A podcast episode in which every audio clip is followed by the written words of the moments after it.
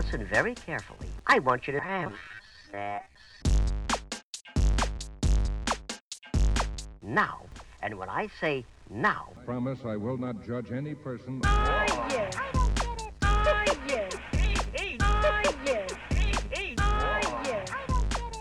Cześć, z tej strony Nat, czyli Twoja zaufana sekspertka, a to jest Nat i Seks. Podcast o tym, że życie jest zbyt krótkie na kiepski seks. Odcinek 66. Co lubię w seksie? Hej, hej, miło mi znów gościć w Twoich dziurkach usznych i mam nadzieję, że cieszysz się na to spotkanie tak samo jak ja. Zacznę od tego, że jestem bardzo podekscytowana, bo jest to pierwszy odcinek w historii Sexcastu, który ma sponsora. A jest nim wydawnictwo RM, wydawca książki Sex Edu, o której opowiem Ci nieco później. Ten odcinek nagrywam i traktuję trochę jako zbiorczą odpowiedź na bardzo często przewijające się u osób słuchających pytanie, a mianowicie skąd mam wiedzieć, co lubię w seksie? To pytanie pojawia się w bardzo różnych sytuacjach i dotyczy bardzo różnych sytuacji. Na przykład takich, gdy ktoś dopiero zaczyna przygodę z seksem, zarówno solo, jak i partnerowanym, bo nie zapominajmy, że to, co robimy samodzielnie, też się jak najbardziej liczy, ale też dotyczy to takich sytuacji, w których ktoś od lat uprawia taki sobie seks, albo po prostu ma tendencję do podążania za tym, co proponują inne osoby, i w związku z tym ma poczucie, że coś w świecie seksu, w świecie rozkoszy go omija. I aby dowiedzieć się, co lubimy w seksie, według mnie warto zacząć od zastanowienia się nad takim obszarem, który ja nazywam obszarem wartości seksualnych. Bo w wielu dziedzinach życia eksplorujemy i robimy to w sposób naturalny, co jest dla nas ważne i tak samo powinno być też w seksie. Zachęcam więc do zadania sobie pytania, jakie działania i jakie zachowania w obszarze seksu są dla ciebie pożądane i akceptowalne. Zachęcam cię tym samym do zbadania swoich uczuć, swoich reakcji, które przychodzą do ciebie, gdy myślisz o konkretnych aktach. Pamiętaj przy tym, że seks to nie tylko samo działanie, czyli nie tylko to, co się robi, ale też na przykład takie aspekty jak dynamiki seksualne, czyli jaki klimat mają mieć moje idealne, wymarzone seksualne spotkania, ale też jakie towarzyszą im konteksty. I tutaj podam taki dość praktyczny przykład. Tym przykładem będzie fellatio, bo często w mojej pracy spotykam się z pytaniami czy takimi wątpliwościami osób, które oferują komuś ten rodzaj pieszczot, ale nie do końca wiedzą, czy im się to podoba i jakie znaczenia nadają temu aktowi ze względu na konteksty, w których on się odbywa. I wówczas warto pogrzebać, bo bardzo często samo fellatio, samo obdarzanie kogoś seksem oralnym jest działaniem neutralnym albo wręcz przyjemnym. Natomiast są takie konteksty, które niekoniecznie sprzyjają no właśnie tym przyjemnym, pozytywnym odczuciom. I czasem okazuje się, że ktoś obdarza drugą osobę fellatio bardzo chętnie, tak długo jak nie odbywa się to na przykład w klęczeniu przed tą osobą. Co oczywiście nie oznacza, że nie ma osób, bo jest ich całe mnóstwo, które właśnie uwielbiają obdarowywać kogoś felatio w tej pozycji, czyli klęcząc przed kimś. I każda z tych postaw jest całkowicie okej. Okay bo dla jednej osoby skojarzenia, które wywołuje dana pozycja, mogą być tak silne i tak niesprzyjające jej podnieceniu czy jej seksualnej ekspresji, że praktycznie cały akt seksualny będzie przez to postrzegany jako no właśnie taki sobie. Co nie oznacza, że ta osoba nie będzie chętnie uprawiać seksu oralnego z drugą osobą, na przykład w pozycji leżącej czy siedzącej, tak długo jak pozbawiony jest jakiejś negatywnej konotacji, Musimy pamiętać, że każdy człowiek ma indywidualny zestaw seksualnych wartości, które obejmują, jak już wcześniej wspomniałam, to, co jest dla niego ważne. I to te wartości i postępowanie w zgodzie z nimi najczęściej leżą u źródła przyjemności z seksu. I tutaj pojawia się to słowo przyjemność, bo równie dużo osób, z którymi się stykam, wywodzi się z domów lub ze środowisk, w których przyjemność z seksu była tematem bardzo rzadko poruszanym, była czymś, o czym raczej się nie mówiło, i czasem wynikało to z takiej chęci niezachęcania kogoś do odkrywania świata seksu, ale też wiązało się to z tym, że nie mówiło się również o tym, że chęć przeżywania i dawania komuś przyjemności powinna leżeć u źródła wszystkich seksualnych aktywności. Od razu podkreślam, nigdy nie jest za późno, aby dowiedzieć się, co jest dla nas źródłem przyjemności z seksu. Nigdy nie jest za późno, aby zmapować swoją przyjemność seksualną, po to, aby podejmować bardziej świadome decyzje, na przykład dotyczące dobierania osób, z którymi realizujemy się seksualnie, ale też dotyczącą mówienia tak, nie lub może poszczególnym aktywnościom seksualnym. I w odkrywaniu seksualnych wartości, które nam towarzyszą i które będą nam sprzyjać, pomocne może okazać się zastanowienie się, jak te wartości w naszym przypadku się kształtowały, ale też jak się zmieniały na przestrzeni lat czy nabywania przez nas doświadczeń. I tutaj chciałabym nawiązać do mojego e-booka do seksualnego dbania o siebie, bo w nim proponuję właśnie takie ćwiczenie polegające na podróży przez swoje upodobania i zachodzące w tym obszarze zmiany. I myślę, że to ćwiczenie jest bardzo interesujące, zwłaszcza dla osób, które są przekonane, że mają w obszarze seksu dość dużą sztywność, albo po prostu uznają za swoją zaletę to, że są w swoich upodobaniach niezmienne.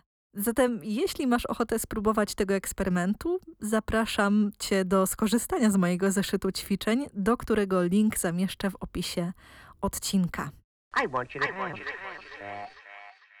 Wrócę jednak do wartości. Zastanów się, jakie czynniki zewnętrzne i wewnętrzne mogły je ukształtować. I już podaję przykłady. Czynniki pochodzące z zewnątrz to na przykład to, jak w naszym najbliższym otoczeniu mówiło się o seksie i czy w ogóle był on tematem jakichś przekazów. A może dostrzegamy, że były jakieś akty, które oceniano bardzo surowo, albo być może w tych przekazach pojawiły się bardzo ograniczone konteksty, w których seks był dozwolony i akceptowany. Na przykład jedynie w małżeństwie, lub tylko z miłości, albo tylko z osobą płci przeciwnej. Zastanów się też, jakie pamiętasz przekazy dotyczące roli w seksie, którą powinna pełnić taka osoba jak ty, na przykład ze względu na płeć. Dla przykładu, taką uwewnętrznioną rolą w przypadku cispłciowych mężczyzn jest rola przewodnika, inicjatora, kogoś, kto będzie zawsze i w sposób pewny wiedział, co i jak ma się po kolei wydarzyć w seksie. Natomiast zauważmy, że seks to zarówno proponowanie, jak i podążanie. Czyli jest to wymiana polegająca na wzajemności, ale z różnymi przekazami na temat własnej roli, niektórym osobom może być trudno się z niej wyłamać i mogą na przykład utknąć w roli kogoś, kto zawsze podąża za czyimiś propozycjami, albo kogoś, kto zawsze musi inicjować, bo to od niego bardzo dużo zależy. I pomocnym pytaniem jest też to, czy te wartości, które teraz wyznaję, które teraz mi towarzyszą, być może nawet nieświadomie, są moje, czy ktoś mi je w jakiś sposób narzucił, a ja po prostu je przyjmuję, bo na przykład na ten moment nie potrafię inaczej, lub dotychczas mnie to nie zajmowało. Chociaż jestem zdania, że skoro słuchasz tego odcinka, to być może jest ten moment i ten impuls, że rzeczywiście zaczęło cię to zajmować, więc ten eksperyment z wartościami może być naprawdę znaczący. I want you to have that. Przejdźmy jednak do czynników wewnętrznych. I do nich zalicza się głównie nasz temperament, czyli coś takiego niezbadanego, coś, co wiemy na swój temat, ale też poziom odkrywczości, poziom zaciekawienia nowymi aktywnościami. Ale tutaj też jest nasza erotyczna wyobraźnia, nasze libido, nasza tożsamość płciowa, tożsamość seksualna, ale też relacyjna. Zastanów się więc, jak te informacje na swój temat, które już masz, wpływają na Twoją seksualną ekspresję. W czym Cię wzmacniają, ale też w czym Cię ograniczają. I musisz pamiętać, że obydwa rodzaje czynników oddziałują na siebie nawzajem. Dlatego tak ważne bywa uważne przyjrzenie się nim i zastanowienie się, czy przypadkiem to, że aktywnie tłumię swoją seksualną ciekawość, nie wynika z tego, co o seksie i mojej roli, którą w nim przyjmuję, powiedziało mi otoczenie. Całe to zastanawianie się prowadzi do najważniejszego pytania. Gdyby te przekonania, które mam na swój temat, nie istniały, jak wyglądałaby moja seksualna ekspresja? Może odkryjesz, że wiązałaby się z większą aktywnością, może polegałaby na szukaniu seksu w innych kontekstach, a może, co też się zdarza, wiązałaby się z rzadszym decydowaniem się na seks. Ten eksperyment to też zachęta do zastanowienia się, jak właściwie chcesz się podczas seksu czuć, czego chcesz doświadczać, co jest dla ciebie istotne w obszarach relacji i więzi, w których ten seks się odbywa. Oczywiście też tą relacją jest relacja ze sobą. Przyjrzyj się więc swoim odczuciom, emocjom i zastanów się, czy są takie praktyki, takie seksualne dynamiki, które cię drenują, a jeżeli są, to pomyśl też w drugą stronę. Czy są jakieś, które cię wzmacniają, które sprawiają, że dzięki nim czujesz się jak seksualnie spełniona i usatysfakcjonowana osoba? Tego odcinka słuchasz dzięki wsparciu wydawnictwa RM, wydawcy ilustrowanego poradnika Sex Edu, napisanego przez hiszpańską vlogerkę Chusita Fashion Fever. Książka ta powstała w odpowiedzi na najczęstsze pytania, które młodzi ludzie zadawali autorce na temat seksu, ciała, tożsamości i relacji. Publikacja w sposób przystępny rozprawia się z mitami wokół seksualności i jest pełna życiowych przykładów różnych sytuacji związanych z bliskością. Przede wszystkim jednak daje młodym ludziom pozwolenie zarówno, aby odkrywać świat seksu i robić to w swoim tempie, ale też, aby seksu nie uprawiać. W przypadku gotowości na seks, Chusita podaje same konkrety i podpowiada, jak zabrać się do tematu krok po kroku. I jest to coś, co rzadko pojawia się w treściach edukacyjnych kierowanych do młodych osób. Sex Edu to książka, która idzie o krok dalej i która zdecydowanie przyda się młodej osobie z Twojego otoczenia. Jestem jednak przekonana, że i dorośli znajdą w tym poradniku garść użytecznych informacji dla siebie. Książkę kupisz na stronie wydawnictwa oraz w salonach Empiku. Ale to nie wszystko. Z kodem SEXEDU inaczej otrzymasz 10% zniżki kupując poradnik bezpośrednio u wydawcy. Link do publikacji oraz kod rabatowy za pamięci znajdziesz w opisie odcinka. Kolejnym pytaniem, które często dotyczy odkrywania swoich upodobań, swoich seksualnych preferencji, jest to, dlaczego coś mnie kręci. Naprawdę bardzo wiele osób, które są w procesie odkrywania swoich preferencji i które zdają sobie sprawę, że są one dość niszowe, zaprząta sobie głowę ich pochodzeniem. I przyznam, że ja sama z jednej strony bardzo lubię, ale też bardzo nie lubię tego pytania, czyli tego pytania dlaczego. I zaraz wyjaśnię, skąd się to bierze, bo prawda jest taka, że w naszej kulturze bardzo rzadko zajmujemy się tymi fantazjami czy potrzebami, które nie odbiegają od tradycyjnej wizji seksu, czyli po prostu stosunku seksualnego. Natomiast gdy pojawiają się wątki związane na przykład z kinkiem, czy eksplorowaniem klimatów dominacji i uległości, czy jakieś konkretne akty, niektóre osoby martwią się, czy ich upodobania nie są wyrazem jakichś negatywnych przeżyć, najczęściej z dzieciństwa. I tutaj właśnie kryje się odpowiedź na to pytanie, co sprawia, że z rezerwą podchodzę do pytania o dlaczego.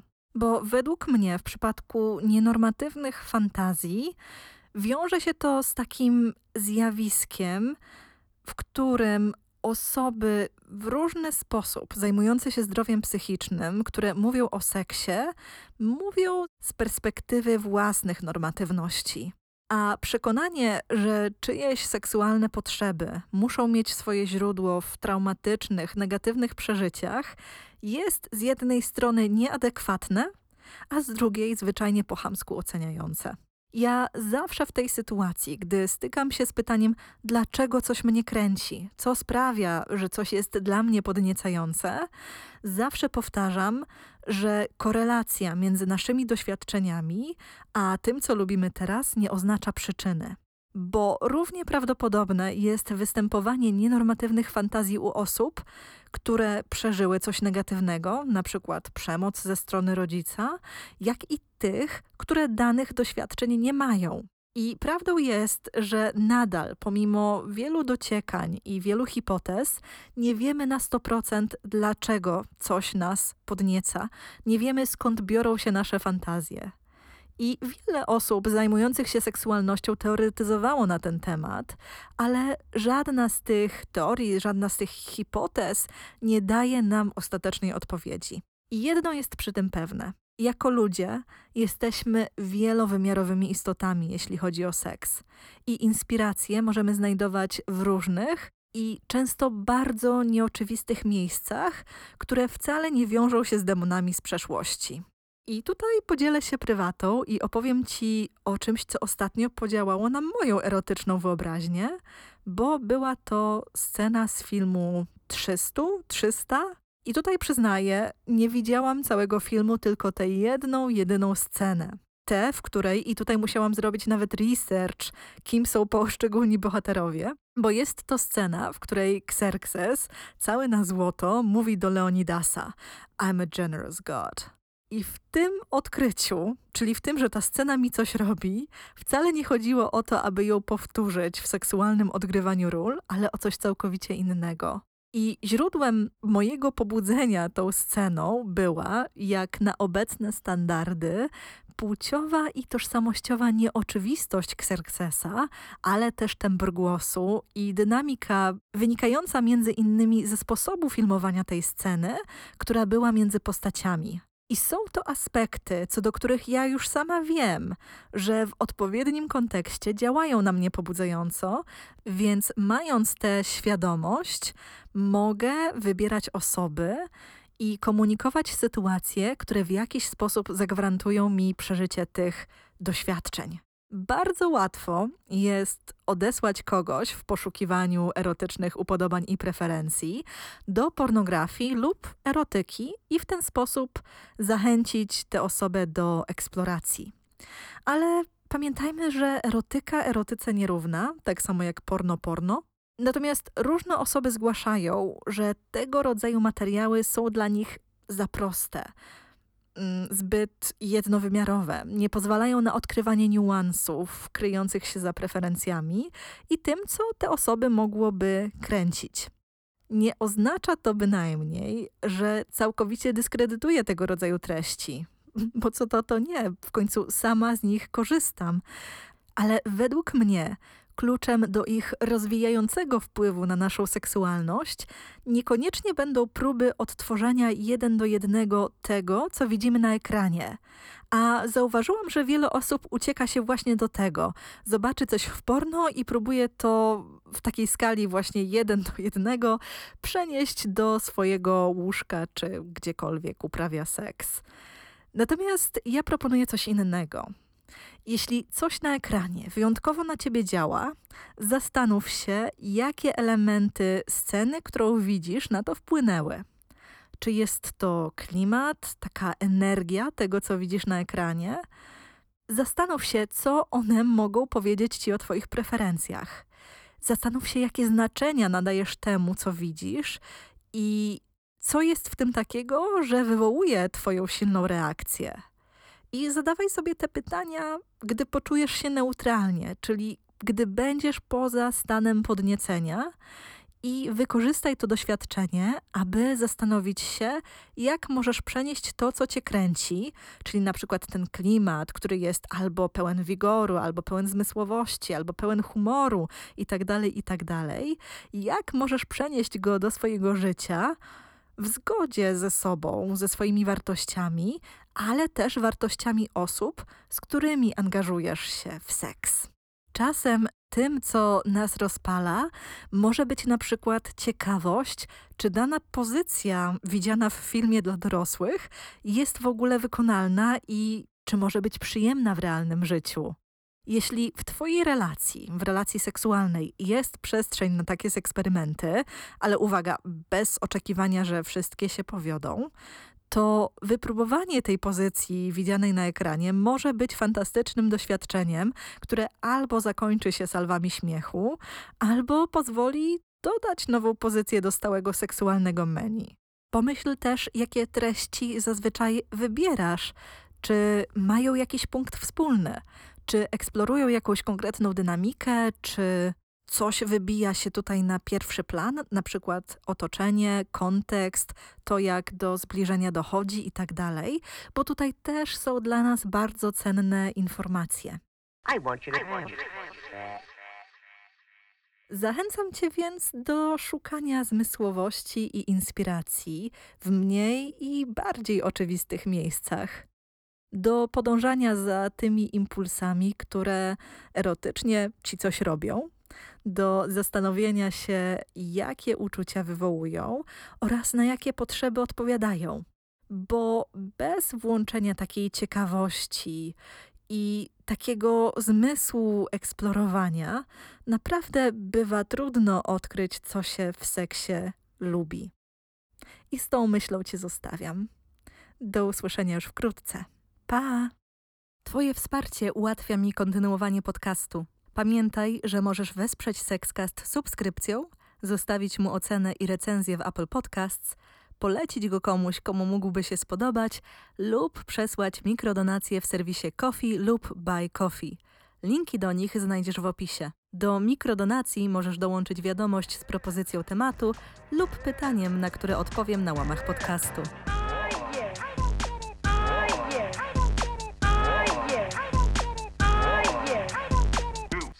It's very important and very fun also to. Now,